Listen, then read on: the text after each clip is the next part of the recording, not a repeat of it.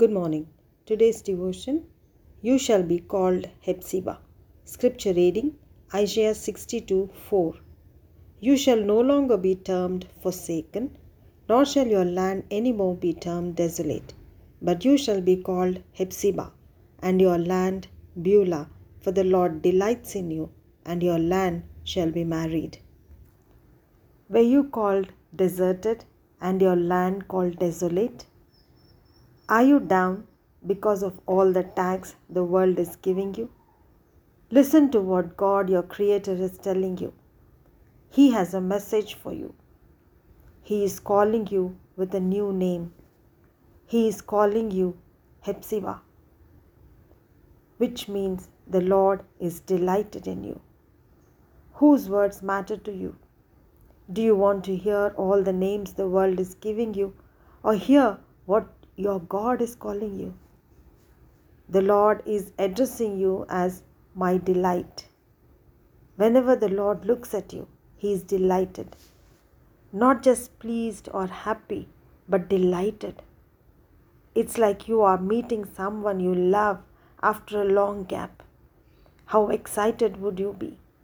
So is the Lord every time He sees you. He takes delight in everything you do and say. Oh, wow. My dad was proud and happy about us. I especially felt like he loved and appreciated everything I did. His memory always lifts up my spirits. I miss him so much. But I am proud of him that he is today seated with the Lord in the heavenly places. He deserves nothing less. And to know my Heavenly Father loves me as much and even more is such a joy. A word from Him is enough for us to live. No matter what anyone says, what the Lord says matters. Dear Lord, thank you for the name you have given me and all your dear children, and all your precious people in Judah, the whole land of Israel.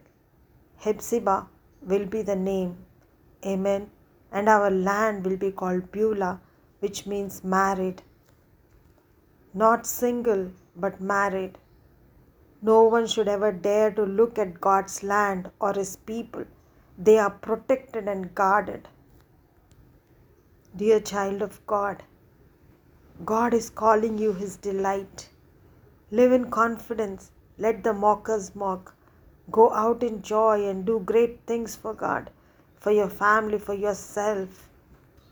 Call yourself with the new name that God has given you. Call yourself delighted.